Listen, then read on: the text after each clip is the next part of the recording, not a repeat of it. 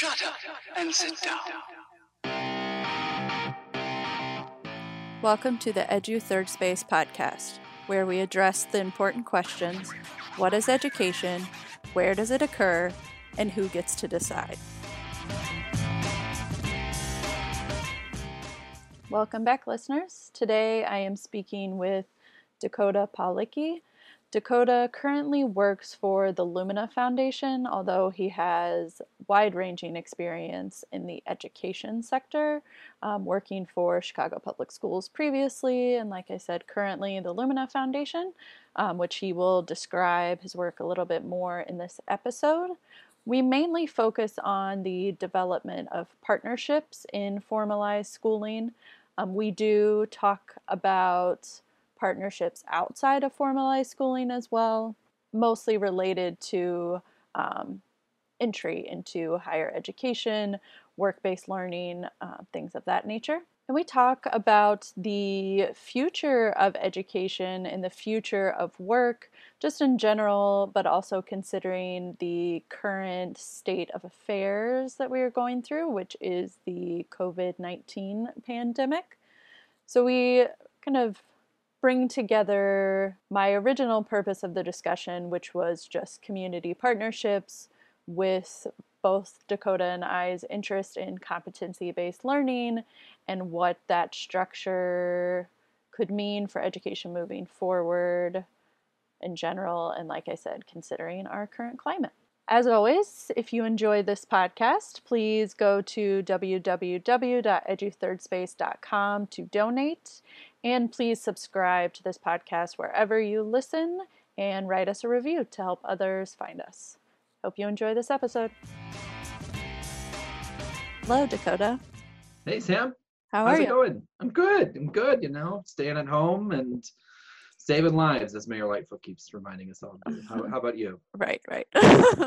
Doing well. Same. Good. Although I'm used to staying at home, so not too much has changed for me. But Yeah, I hear Doing you. well. I just mainly try to keep out of my wife's uh, hair, who who stays at home and is working on her PhD. So this is more of me uh, interrupting her probably balance and flow than anything else in the world. yeah, well, well, I understand. As her and I are both working on our dissertations. That's right. That's right. Yeah, yeah. Okay, so we're just going to get started with you kind of giving an overview of your history and education experience working in the field of education up to this point and what you're working on now.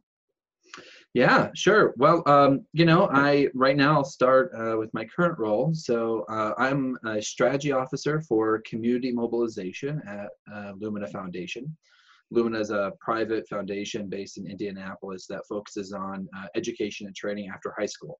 Um, so yes, it's about college, but it's also about workforce training. It's also about uh, military credentials. Anything that you know people um, learn uh, that happens after high school that allows them to participate in their communities and their workforce and uh, life. And my my work there really focuses on leveraging local and regional cross-sector partnerships to help drive post-secondary attainment um, it's a mouthful, uh, but you know how I got into this work. Uh, you know, previously I started out as a music teacher uh, in Chicago, uh, in, in Chicago South Side at Lindblom Math and Science Academy, uh, but quickly moved into teacher preparation, and uh, I worked for Illinois State University where we ran urban teacher preparation immersion programs. the big difference um, with that work was that you know a lot of teacher preparation programs you go through your four years of college your however long it is, you get your credential, and then suddenly you student teach, and then you start in your classroom. Uh, but for a lot of urban schools uh, that might lack a true pipeline, sometimes people's first time they're actually in an urban environment or an urban community is their first job. Uh, and they're not always prepared to teach uh, in a community that they're not familiar with. And so uh, we did a lot of community immersion. We had our uh, teachers, uh, while they're still college students, uh, living in host families uh, on the south and west sides of Chicago. They worked uh, part time in community based organizations that focused on the social safety net, things like housing and uh, you know jobs and unemployment, all sorts of different areas, uh, as well as getting early uh, pedagogical experiences in the classroom. And so that really is the part that um, I think start launched my career in this like orientation around community and regional partnerships. and from there, I ended up working um, at went back to Chicago Public Schools and uh, worked in central office. Um, where uh, I served kind of a dual role. Uh, I was in charge of uh, partnerships and strategic projects for an Office of College and Career Success. Um, so again, really working with a lot of nonprofit partners, city agencies, universities, and colleges, all of us coming together and say, you know, how do we actually make a good local ecosystem work uh, for students to make sure they get the education they need? Um, and so uh, I brought that skill set to Lumina. And so now I have a chance to uh, work with over 100 different communities around the country, uh, all that are bringing multiple sectors together uh, to focus on making sure the people who live in their communities get the kind of education they need to be successful. Right, great, thanks.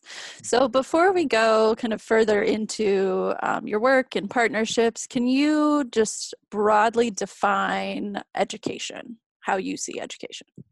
This is like a crazy question. So when you sent this question to me in advance, I was just like, oh boy, like how crazy we want to get. Because listen, I, I'm a pragmatic person at heart. Uh, I'm a doer.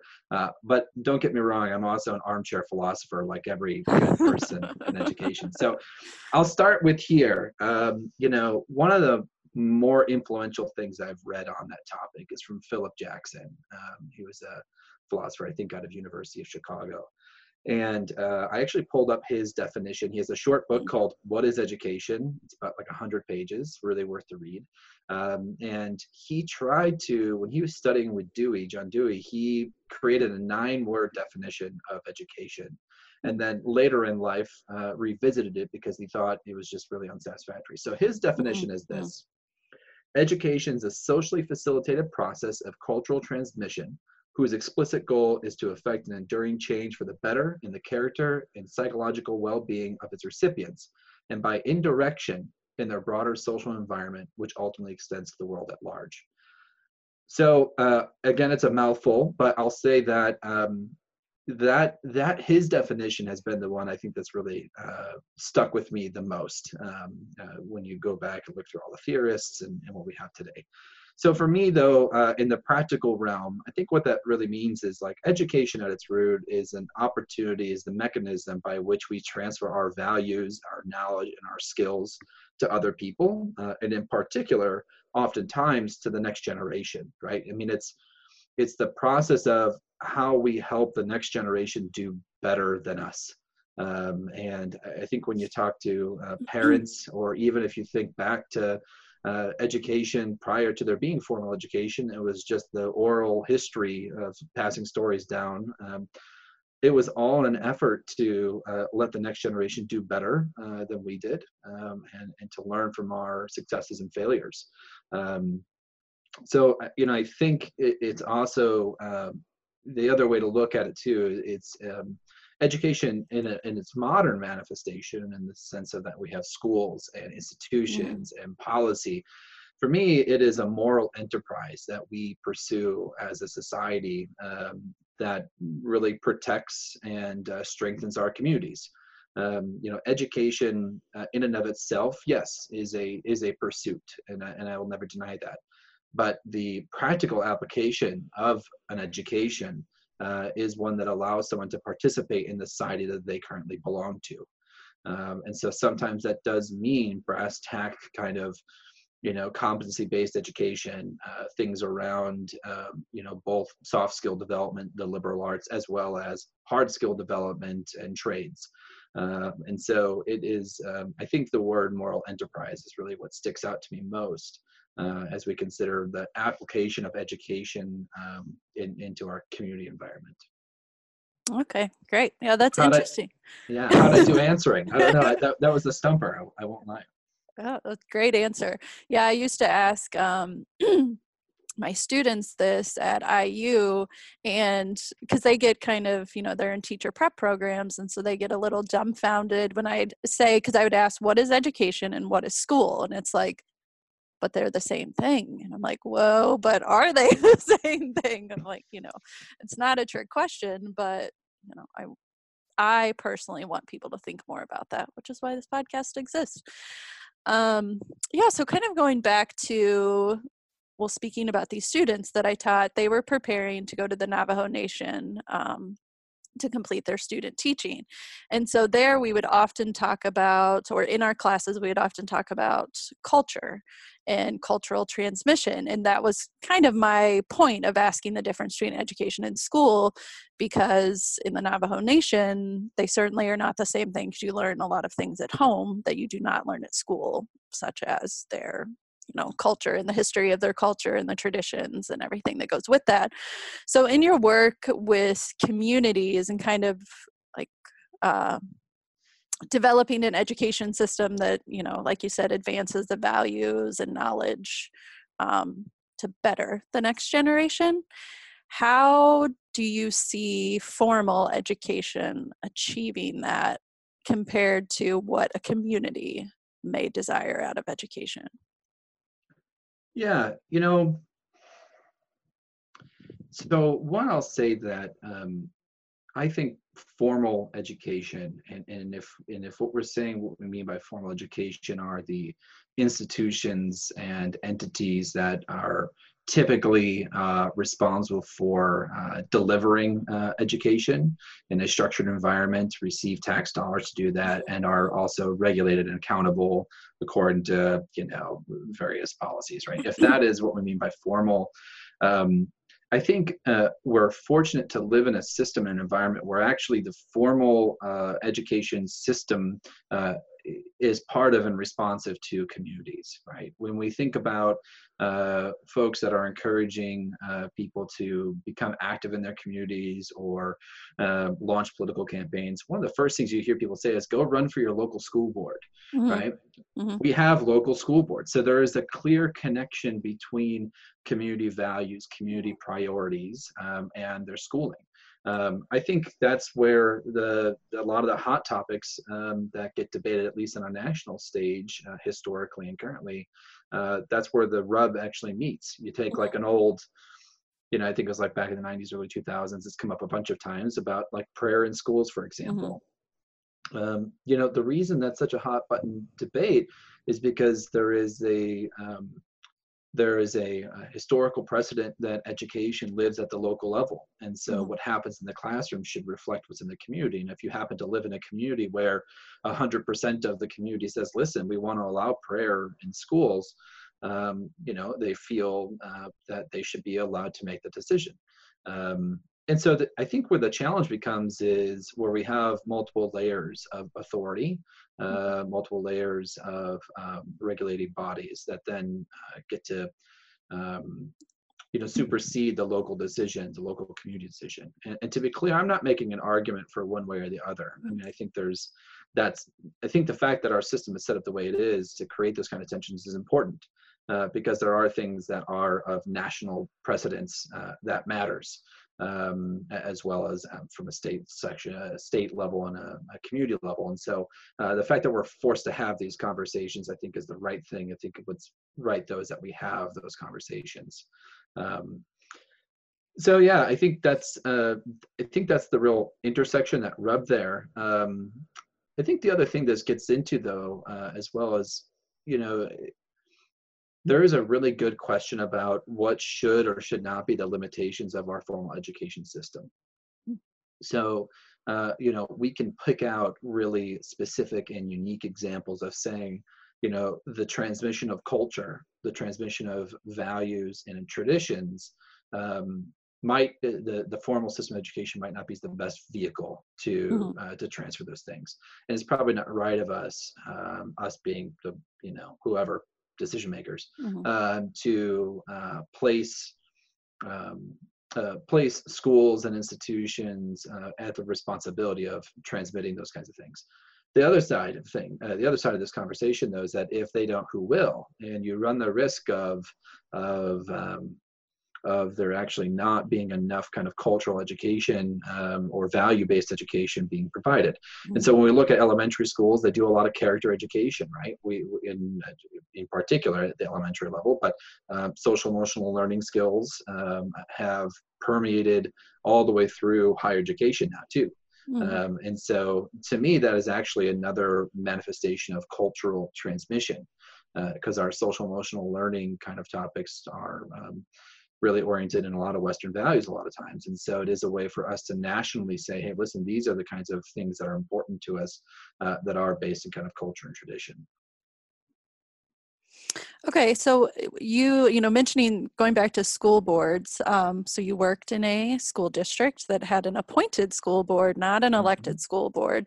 So what tension, if any, did you notice between the community, what the community wanted out of um, formal schooling specifically, versus what the board wanted?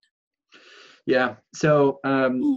you know, in in Chicago um, and other large urban school districts um, I personally, you know, I, I, yeah, I'll go on the record. I, I think I think an appointed school board is actually uh, more effective in larger school systems. And um, what I mean by more effective is that they're able to actually get more things done than a lot of elected school boards that are at that large urban level. And here's here's one of the challenges. Um, the first thing I'll just say, and then move quickly away from it, is that there are a lot of local politics, and um, there's an awful lot of money that gets poured into local politics, particularly in large large urban areas. And so, if it were an elected school board, um, the the power dynamic, um, I don't believe actually gets returned to the community. Mm-hmm. Um, and I don't know what's worse or better. And appoint, I don't know which one is better or worse at representing the community, appointed or elected, when you know that there's so much power and money at play uh, with elected school board positions. Uh, I think that we would run a greater risk. Um, and I can, I've, there are many examples that point to that as well uh, throughout the country.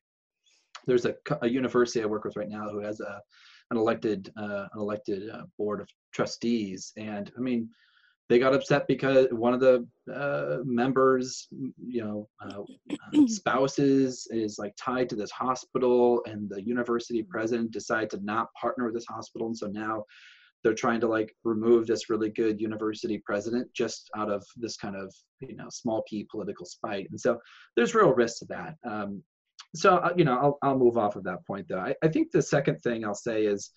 Um, in a large urban area, I think it is really difficult to say what does the community want for mm-hmm. education. Um, you know, every, you know, I think there are uh, people who want, um, uh, of course, I think there's very few people who would say they don't want a strong public school system. Uh, because a public school system uh, that is strong, that provides high quality education, uh, that can meet the needs of, of every student um, in its city, actually helps the city overall. It helps your economic development, uh, it helps your talent attraction efforts, make sure you have the kind of people and resources you need to attract business, to attract further investment. You know, you need that. Um, you know, where we get uh, where we get stuck at when trying to assess what a community wants is mm-hmm. uh, there's so many sub communities uh, along the way uh, that trying to operate a large urban school district with 600 schools that serves almost half to almost half a million students um, that's a really big community mm-hmm. and so um, i think what's incumbent is that um, that there's actually multiple venues and vehicles for the district to take a differentiated um, approach to serving community needs. Uh, and that can't be reflected on the board. There's just not enough board seats. You know, Chicago has over 70 different unique communities uh, and neighborhoods in the city. Um, you know i think local school councils are really important for that reason uh, and that is where community voice really matters is at that individual school level and that's where people can go and uh, you know be elected and uh, you know make some changes at their local school level. And i think that's the appropriate level in that context. That's that's where you have to channel that down. Um, what what's regrettable is that um, since local school councils were developed, uh, they have not received the same kind of funding and attention you know, uh, by the city uh, as they had historically. And so we've seen an erosion in, particip- in participation, mm-hmm. an erosion in their duties and responsibilities. And so I would advocate in that kind of context really strong local school councils that are elected, that are at the community level, uh, that have the financial backing of the city, uh, resources that are promoted, and that have a little bit more power and authority over what happens in their individual school, including hiring and firing decisions for their administrators um, that so this way the uh, larger school district board can be focusing on system level issues. Um, that's going to change when you're dealing with different size communities you know? I mean if we're if we take this out of a chicago context and we're talking about a smaller you know community that has you know the community i grew up in in illinois mm-hmm. you know we had two high schools in the district. Yeah okay an elected school board makes sense there. Uh, you don't need that kind of local uh, hyper localized approach. So I think it's about uh, making sure the community has, uh, the point is that the community has some kind of voice that is heard and that that voice um, isn't just perfunctory or performative, rather that um, there is a, a formal process um, that um, they can engage their community and inform uh, what happens in their schools um, and, and, that they have the power and resources to make the kind of change they want to see. Yeah, um, and that makes sense. And hopefully, I'll be talking to uh, someone who also lives in your house about local school councils. Yeah, at yeah. some point. I should I should probably cite yeah. her at this at this juncture because yeah, yeah, uh, her you know she's yeah she's done a lot of writing about this. So yeah yeah so that to me is an interesting dynamic you know because i am with you on i can't decide at the you know our major cities should have elected versus appointed i can't i also can't decide which is better because i study los angeles and man let me tell you it is crazy politics there. You know their last major school board election where multiple people were running 14 million dollars was poured into that election and a lot of it was not from people who live in la mm-hmm. you know so there's some give and takes you know when real estate agents you know dominate your board and things of that nature it's mm-hmm. it's hard to decide which is better or worse um, but thinking about you know you talked about local school councils but have you seen other initiatives and we can move a, a little bit away from just K through 12 schooling, but other community efforts or efforts where the community has come together, however that's defined, kind of um, not necessarily dictate but direct um, education priorities. Um, yeah so there's a lot of um, efforts around um, the country of where uh, communities um, and um, oh well yeah communities have come together to uh, kind of change uh, and service the education ecosystem um, from a definitional perspective, I use the word community um, a lot. And mm. by that, I mean anything as small as like a neighborhood. And there are places that we work with that are uh, as large as like, you know, 18, 20 county regions that border three different states. And so to me, those are all communities. Um, and so we, we work with a number of partnerships and uh, th- that are coming together. Um, yeah, the, the point is, is that um, there's a lot what most of these folks are doing are working um, in the unofficial actor policy space. Um, and they don't necessarily have a formal power in the sense of like a role structure hmm. that uh, or another way to look at it is that they don't they don't have um, you know they're not elected officials.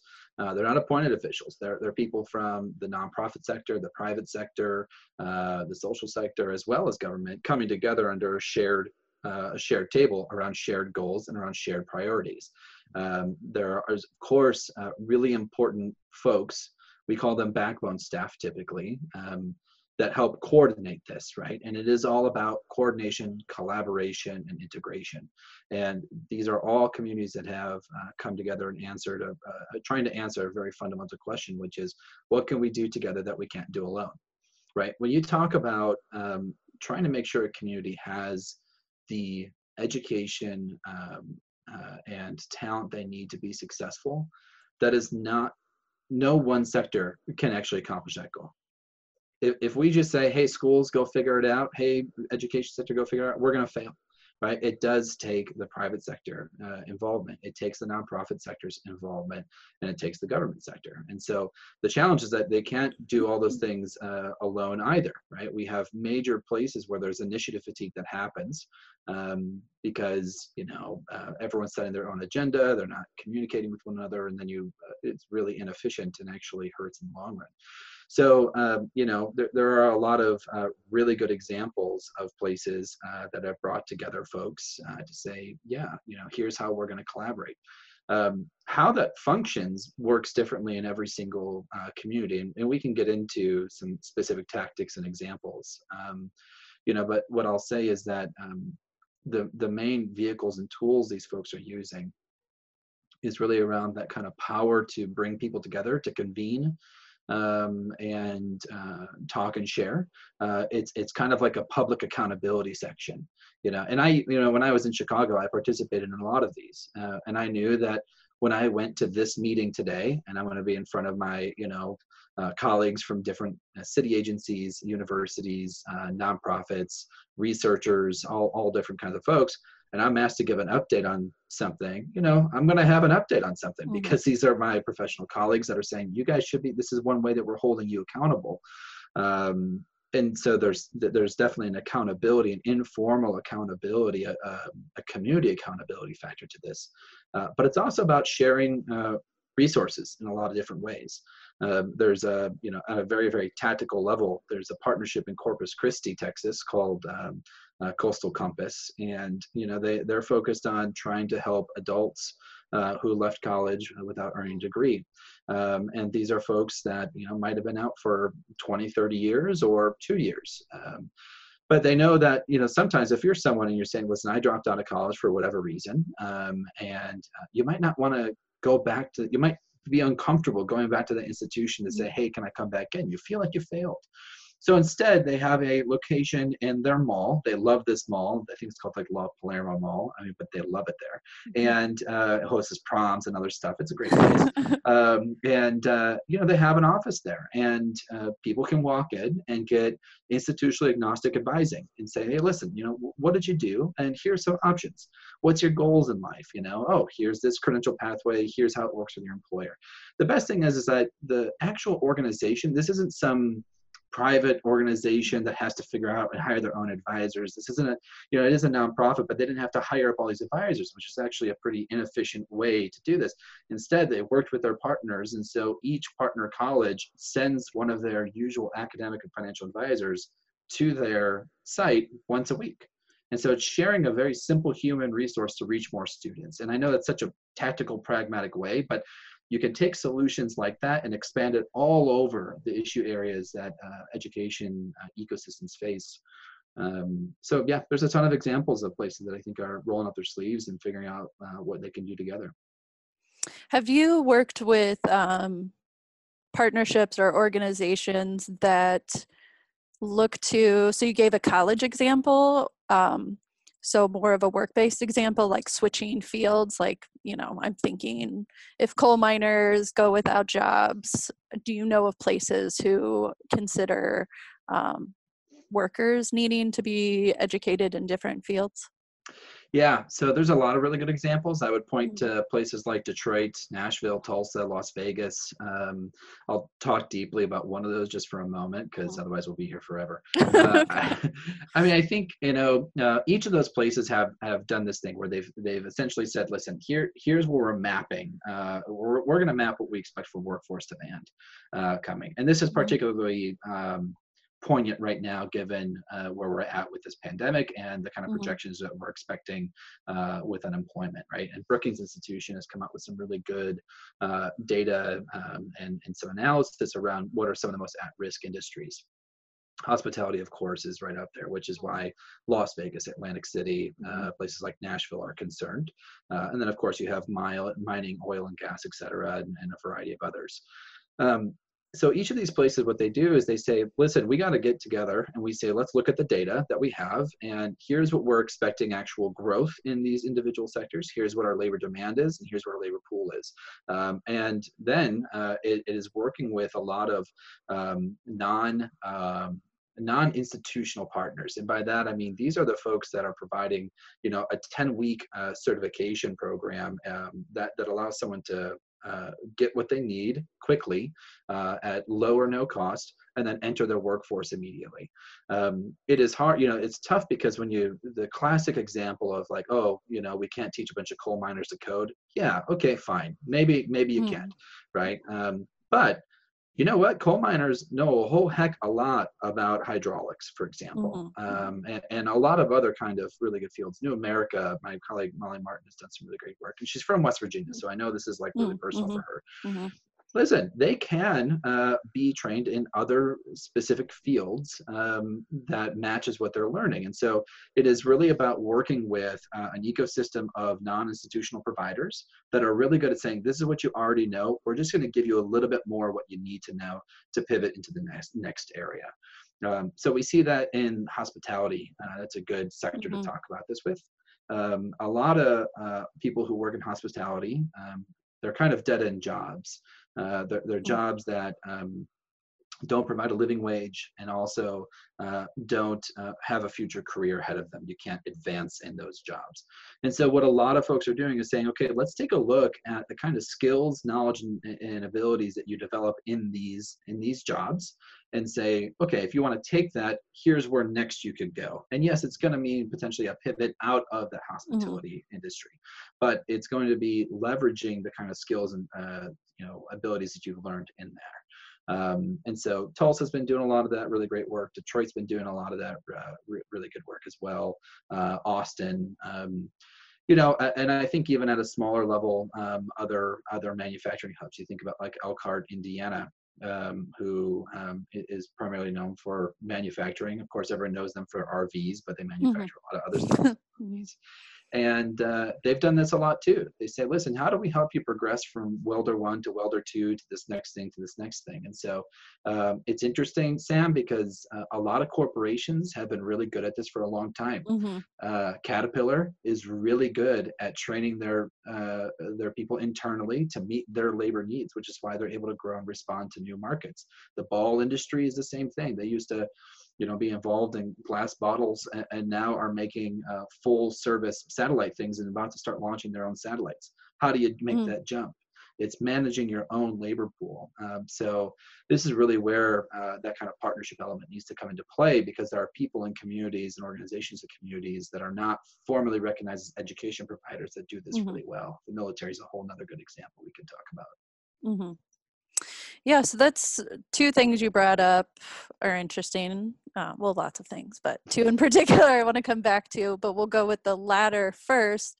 And so, one of my concerns with um, like the college pipeline and the kind of mentality of everyone must go is I feel like sometimes, or I try not to use the term I feel like anymore. So I think often what happens is people think that they have to go to college to get skills for the workforce but there are you know then there's the employer. So you bring up a good example of like caterpillar. I know john deere does something similar that's um, what my cousin went through. Do you think there's misinformation about that or is it rare that employers have the infrastructure to train employees? Um, maybe it's somewhere in between. So uh, I think first, when you're talking about major um, national or multinational employers like Caterpillar, Disney, McDonald's, Walmart, um, they have the infrastructure and ability to educate their their staff. Uh, but keep in mind, the vast majority of that education and training is going to be serving their own need. Uh, and I think that's I think that's entirely appropriate and that we shouldn't blame a company uh, for providing high quality training that resonates with their own goals and talent goals. Mm-hmm. Um, I think where the education sector comes into that is that we need to get less snobby about saying that that isn't high quality, right? We need to find a way to say, listen, what you learn there is valuable individual you know dakota what you learned on the factory floor is really valuable. If you want to continue to get your associate's degree if you want to get a bachelor's degree um, here we're, we're going to take all the stuff that you've learned we're going to confirm that you know it you know either by recognizing a credential that you might already have say you have some kind of industry recognized credential uh, great we're going to say yep you don't have to take these courses um, or we're going to give you some kind of assessment if we don't have a method of verifying it and we're going to put you on a faster pathway because i'll tell you when you talk to an adult uh, who uh, has a family of their own uh, needs to work uh, the idea of stopping everything or trying to go to school part-time is a is, is a scary and daunting idea mm-hmm. like i barely want to go to graduate school right and mm-hmm. and like i i work in this education space like, and and also my employer pays for it and i still just like am like it's just the time and effort, like all these things. I don't have kids. I don't have these other things. Those those pressures uh, extend quite a bit. Also, uh, Gallup and Strada has done some really good um, research and surveying around this, uh, where a lot of adults will say, "Listen, I'm not interested in education that doesn't directly relate to my my career." Mm-hmm right? And so i think that you're right that's where the misinformation piece comes in. We have to make a uh, do a better job of connecting uh, education and education pathways uh, to uh, to the kind of uh, workforce um, um, outcomes that people are expecting um, certainly. I feel like there was a second thing i was going to mention for you um, and i'm trying to remember what it was. I don't know if i answered your question the way you were you were expecting you did, you did. Um, and it, but it was interesting for to hear you say that the work-based training is not seen as valuable um, in some spaces. Like I, I really like your thought process about that this work experience should go towards you know what you're trying to do in college. Um, but yeah, I guess I was surprised to hear that it's valuable for that company, which is the whole reason that they provide it, but yet it's not translated into value as far as a degree is concerned. Even though, at least I'm thinking like computer sciences in particular, a lot of what you learn in computer sciences is out of date by the time you graduate. And so you're going to have to learn this stuff when you get on site anyway. Yeah, I mean, like the IT the IT industry is the one who like really leads this way, and they're mm-hmm. they're the first ones to say like, hey, we're going to abandon formal higher education, uh, and we're going to set up these boot camps and coding boot camps, and as long as you can, you know, I I don't know anything about IT, but as long mm-hmm. as like you know Java and this and that and the other and all the other really important things that are important to IT folks, then then we'll hire you. It's a very competency based. Mm-hmm. That has started to gain traction in in other arenas, um, and I think that that's really where we need to be going. Um, because because you're right. The, the flip side of this too is that um, I think a lot of employers uh, also don't really care about what degree you have anymore. Mm-hmm. They care very much more about uh, what you know and can do. Um, and so, uh, while that might not apply to uh, employers in the knowledge industry, um, you know, the vast majority of employers though aren't, aren't in that industry and they're focused on delivering the most good to their client. And so um, they don't really care if you have uh, a degree uh, a degree from some kind of institution if you can't do the thing that they expect you to do. Um, i actually remember what i was going to say earlier too which is about this notion of scale. So certainly large employers can do this pretty easily. They have the infrastructure and the dollars. Uh, you know, McDonald's has um, Archways to Opportunity. It's a really great program, uh, and they actually partner with higher education institutions to make sure there's a pathway towards a degree. Starbucks is doing similar things like that. Um, you know, so there's all these different programs: Walmart, Cigna, Discover, right? But I will say that a lot of medium-sized and small-sized businesses also do this.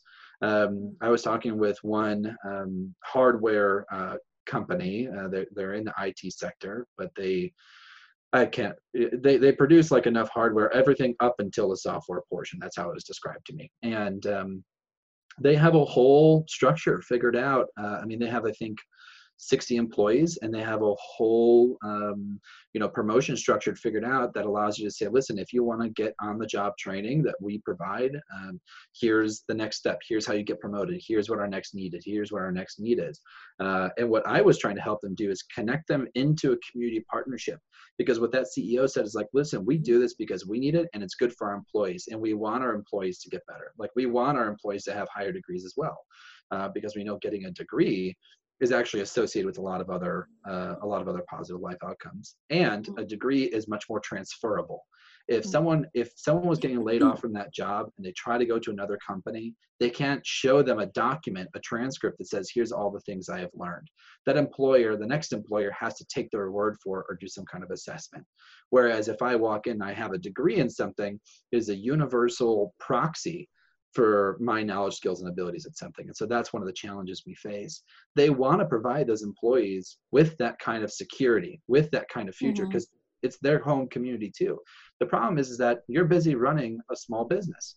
You don't have time to go and uh, art, you know, create articulation agreements with a bunch of different faculty at the local mm-hmm. college. Like you don't have time. So that's where these local partnerships have to come into play to be that connector, to make it easier for everyone Same thing with academics. They don't have time to go to every single small business um, and, Mhm. and and make these articulation agreements. They have to have something that works for their scale.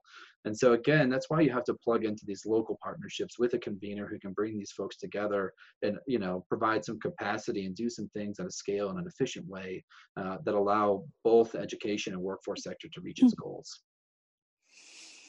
That's interesting. So, in Chicago, you might have been involved or at least uh, familiar with the initiative that they were doing with um, digital badging. So, the Summer of Learning, which I think transferred into something with the school year. I can't remember what it was Yeah. called. But anyway, so this idea that at least within Chicago, they had this one system that could show that you had mastered XYZ skill through your digital badge.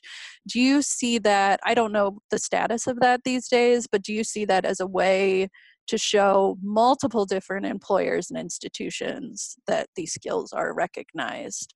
Um, or is that just too big for a community partnership to take on?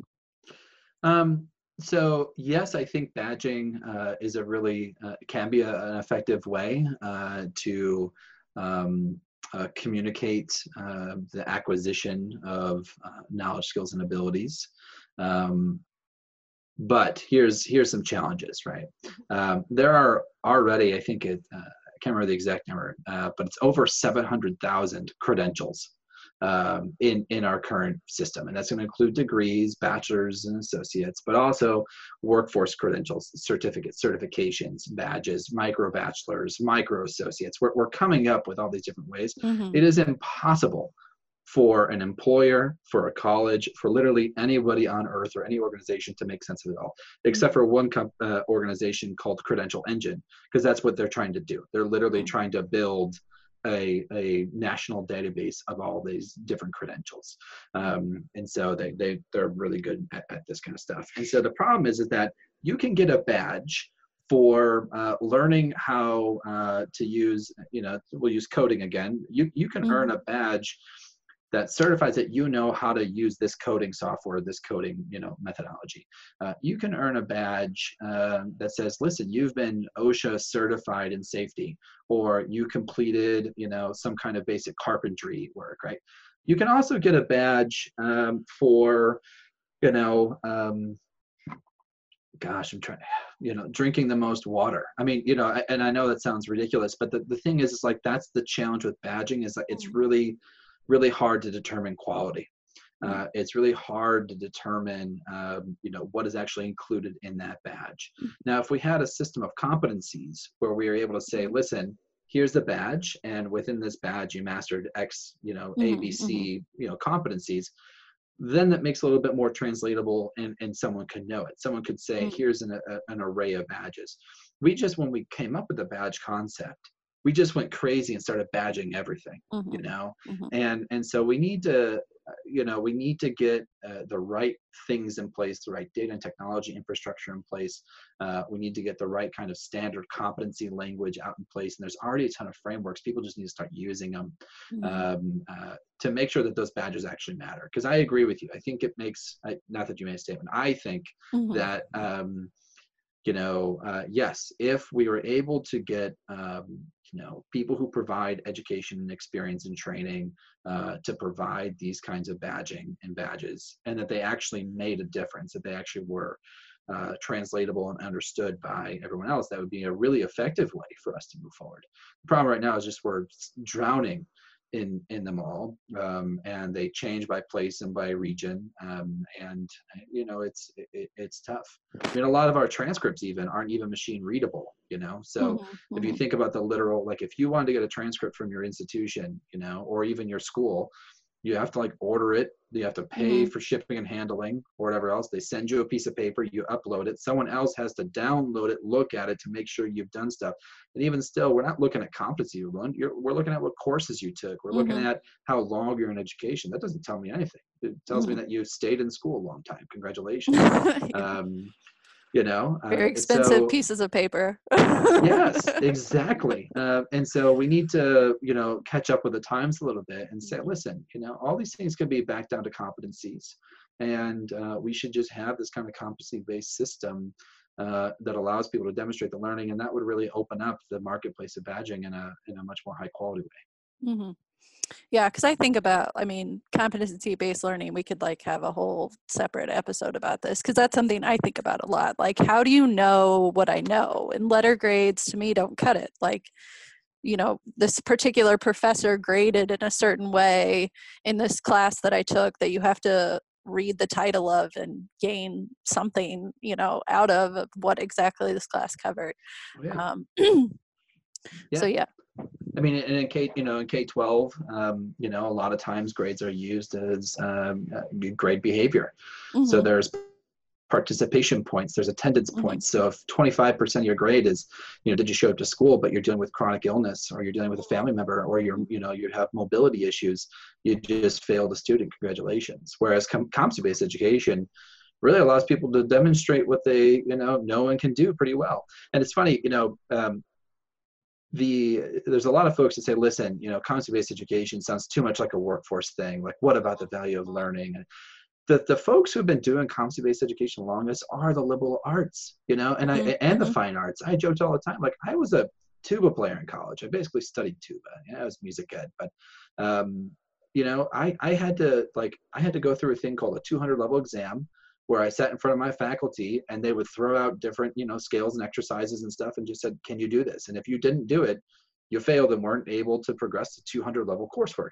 And I failed it the first time you know, because I wasn't prepared. I had to go back and develop my competencies mm-hmm. in specific areas and demonstrate those competencies. And that made me a 200 level person. Mm-hmm. Like we've been doing this forever. Um, so, you know, I am really hopeful that we we move uh, to a competency system um, because it really needs to translate. And uh, luckily, the online environment actually facilitates that process a, a little bit easier than the in-person class instruction. Mm-hmm. Yeah, that's a great point about liberal arts because my sister was uh she got her bachelor's in fine arts and so she had to, you know, show her paintings and be evaluated on her paintings and show that she's improved over time um, and that she's mastered these certain skills. Mm-hmm. And it seems much more like I would be able to hold myself much more accountable to something like that than if I turn in this paper to my professor who I know just doles out A's anyway. And I don't have to, like, you know, necessarily prove that I've mastered anything, but I do have to regurgitate what you have taught me in mm-hmm. class, basically. Yeah, prove yeah. that you read something. Yeah, yeah. So that's a great yeah. point. Thank you for bringing that up. Mm-hmm. Um, yeah, so something that you mentioned going back a little bit um, was the current time that we're in. We're all pretty much on lockdown because of a pandemic. And so I've been thinking a lot about what is an essential employee. Mm. Um, so it seems like in your work, you've been thinking about like, you know, what is going to come out of this? Who's going to end up unemployed? You know, what what are they going to need? Um, or you know transition into a new field or things of that nature. Um, so it seems like you've been thinking about that. Like, what kind of advice would you give someone, say, that's in high school? This is what I've been thinking about um, as far as career trajectory. Oh, that's a good question. Mm-hmm. Um, you know, I, I think one um,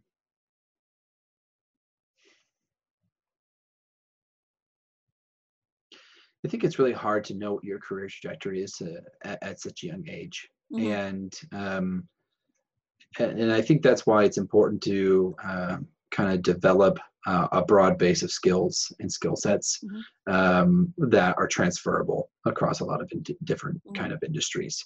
Um, the, the nice thing is that yes, like when we look at the future of work, and really what we're also talking about here is the future of work accelerated by a pandemic.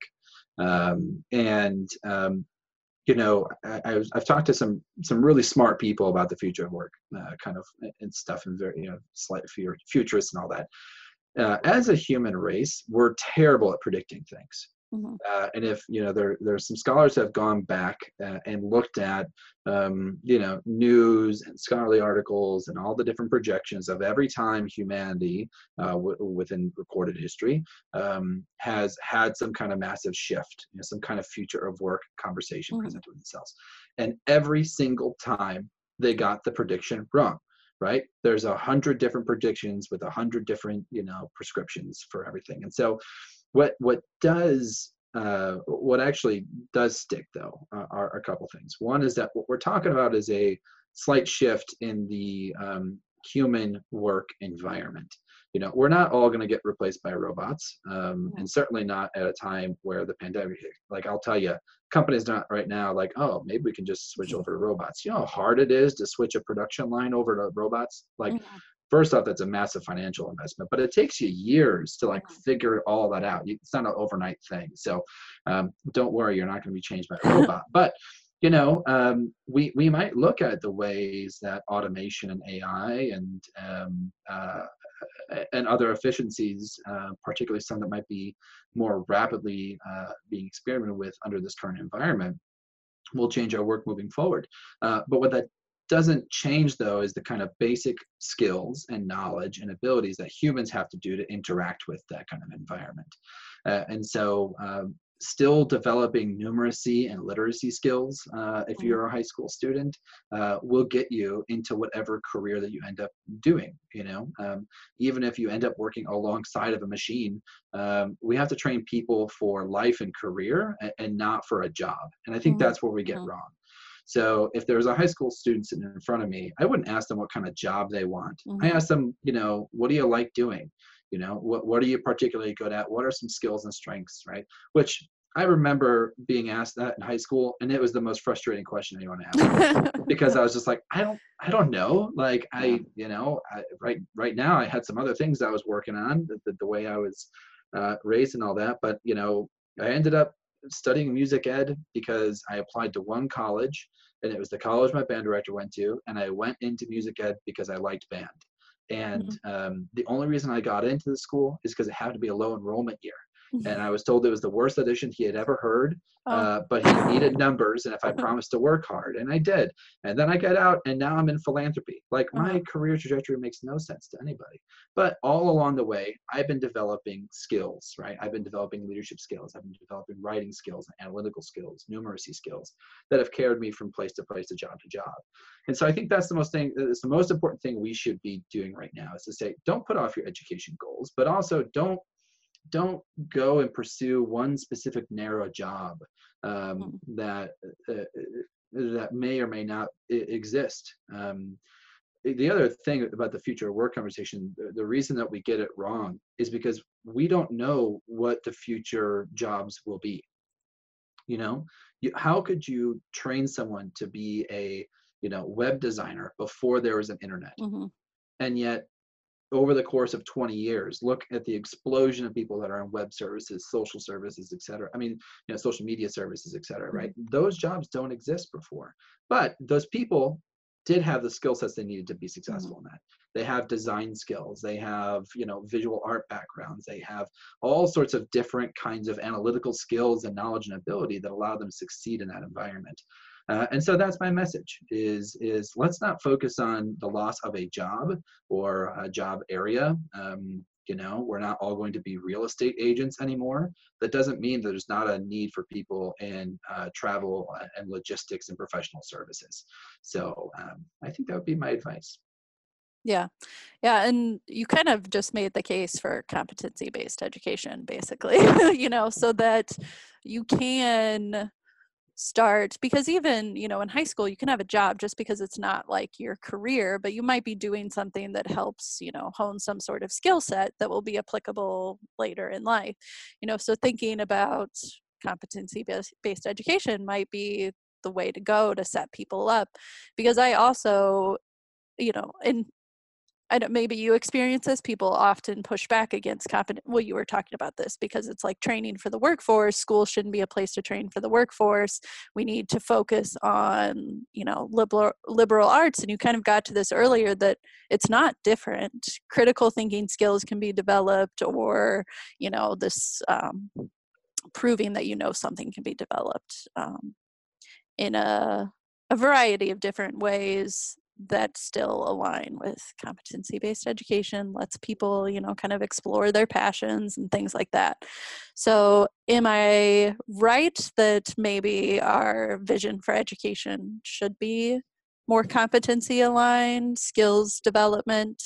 Um, and then, do you have any other thoughts on how this pandemic and what is an essential service can kind of um, help us think about education in the future? Yeah, I think we've actually been doing competency-based education um, throughout humanity. And I think where we went wrong is that we ended up wrapping too much uh, policy, money, and infrastructure around uh, the the basis of time, and mm. that's all. That's mm. where we went wrong. Mm. It's funny. I don't understand resistors of. if you think about competency-based education as a program, mm-hmm. then we're going to fail. It is not a program. It is not a. Yes, there are best practices and things like that, and we have to unwind a lot of regulation in order to allow us to use that. But that's all it is. It's literally unwinding the way that we allocate dollars and that we hold education institutions accountable. And if we were to unravel those and put new ones in place that allow for competency education, it, it's a much better fit. We've all been doing this all along. You know, when you're in math class, yeah, you eventually get a grade, but that math teacher has to do all this crazy mental gymnastics, uh, figuring out like, okay, you've learned these kinds of skills. Mm-hmm uh, and I'm going to weight this uh, lesson plan, this unit plan on fractions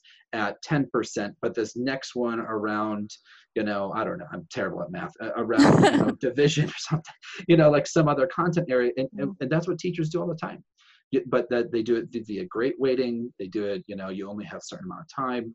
So mm. uh, I don't think it's a, I don't think it's a leap. It's more of a mental model shift that we just need to get get over. Um, so yeah, I mean, I do think it's a case for competency-based mm. education because we've all been doing it anyway. Let's just call it out and actually change our policy around uh, to allow for this to happen in a more uh, in a more fulsome way.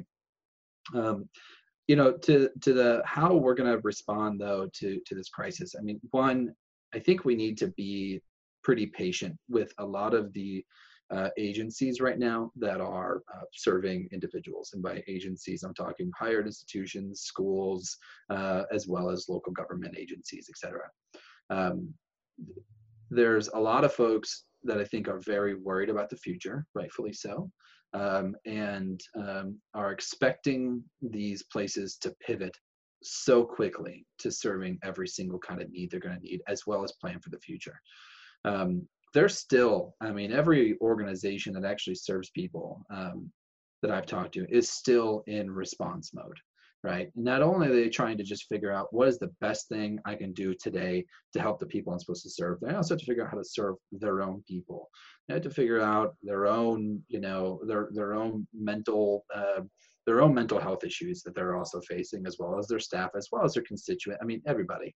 And so we need to be a little bit patient i think that's not saying hey let's let's reduce the kind of um, um, uh, the, their accountability and responsibility mm-hmm. um, what that is saying though is that we need to not be impatient as we move into the recovery phase of this uh, to make sure we get it right because if we move too fast ahead and we start demanding too much of uh, particularly our public agencies too quickly. What we're going to get is a lot of uh, fast things that feel good that do us terrible in the long run. Mm-hmm, mm-hmm. We're going to produce more inequitable outcomes. We're going to hurt people who don't have a voice uh, because we're going to choose the most expedient route, which is oftentimes not the best route. Um, I think also the other thing that I've uh, been noticing, um, and a lot of people have, is like this we are living in the age of localism. You know, Bruce mm-hmm. Katz writes about this all the time. Like we are we are in we are in a local environment now and so, what we mm-hmm. have seen demonstrated time and time again is that people are more reliant and more responsive to their local governments, their local communities, and to some degree their state than certainly the federal government, right? Um, we rely, we, have seen so many mayors step up and try to do things that are above and beyond um, the federal, uh, certainly the federal reaction to this, as well as the state reaction. Um, and this is a really good time for us at the end of all this to revisit things like the home rule uh, mm. and, and, revisit the way that um, the interaction between local, federal, and state governments uh, interact. Uh, yeah, there are some really great governors who have handled this really well. Uh, there are others that have done terribly.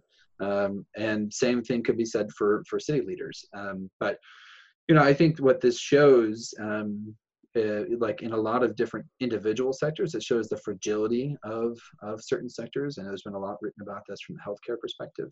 Uh, Mhm. but I also think it shows the the fragility of our current uh, political system uh, and how good it is at responding to local needs. Mhm. Um, and so uh, I think one of the things I'm hopeful for moving forward is that we we do see more local based leadership um, and, a, and a sharper investment uh, at the local level to allow communities the and give communities the resources they need to respond to the recovery crisis the way they are because workforce is local you know uh, it, it is it is a local regional issue um, so when we get out of this and everyone's allowed to leave their house again and people are going to try to go back to work and we realize how many businesses didn't make it through Mhm. um, it, it's not going to be the feds that's going to solve that problem. It's going to be the the local governments who are trying to take care of small business. And so let's make sure we're putting the money where it matters.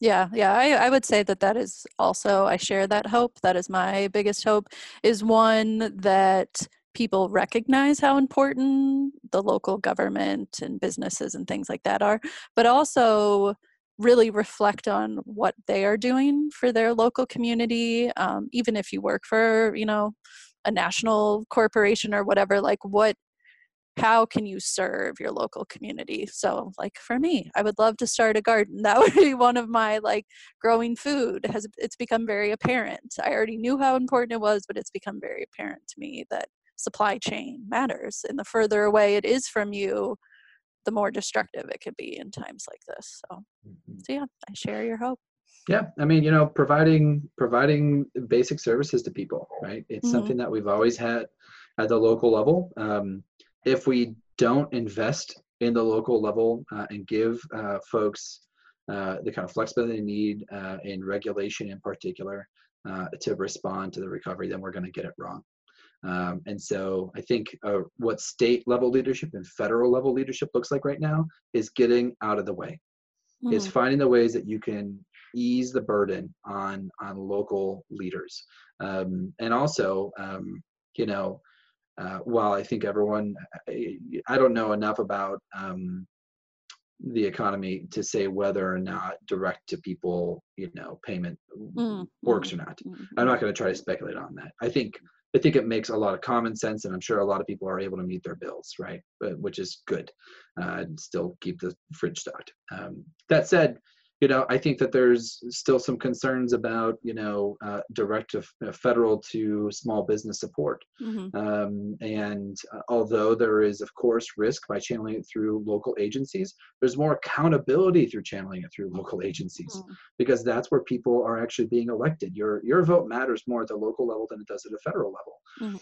And so, you know, I, I- I just really hope that this is a time that we actually invest uh, in the places that know what their communities need, that have the accountability structure uh, that is that is much stronger. Um, it's going to be easier for us to hold a local official and the local agencies accountable for inequities in our system than it will be for the federal system. awesome Yeah. thanks Yeah. Yeah, so to just kind of wrap up, I mean, is there anything kind of talked about the community and partnerships in a more roundabout way as far as education is concerned, but were, is there any points that you'd like to make about, you know, your experiences with education and and its ties to community and partnerships? my my my big take is that um, if if there's someone who's listening um, who wants to make a change in their education uh, locally, you have to do it through partnership.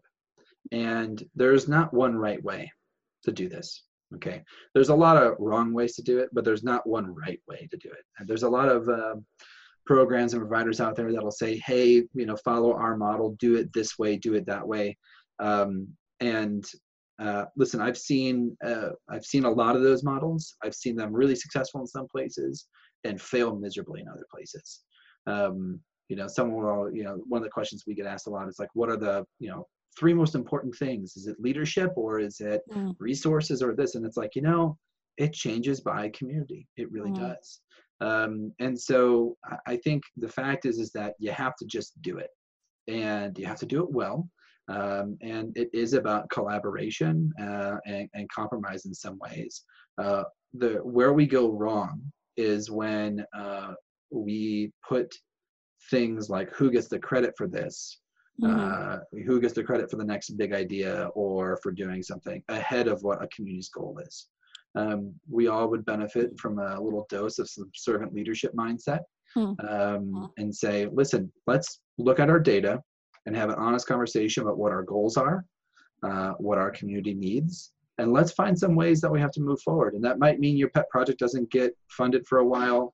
That might mean that you have to work your tail off on something. And at the end of the day, you didn't get the press conference or the parade. Mhm. Um, but it, it means that collectively, overall, we're, we're doing much, much better. Um, don't try to go it alone. Um, and, and uh, you know, actually partner with folks. And um, yeah, there, there's real power in setting a common goal and, and uh, common strategies. Um, so that would be my parting um, advice. You know, trust yourself, go out and do it, and see what happens. All right. Well, great. Thank you so much, Dakota, for coming on and sharing your wisdom with us. I really enjoyed the conversation, and I might have you back sometime to talk about competency based education and maybe we together can devise a system that others can adopt. That sounds great. Thanks for having me. I'll come back anytime you want. All right. Thank you so much. You bet. We'll see you.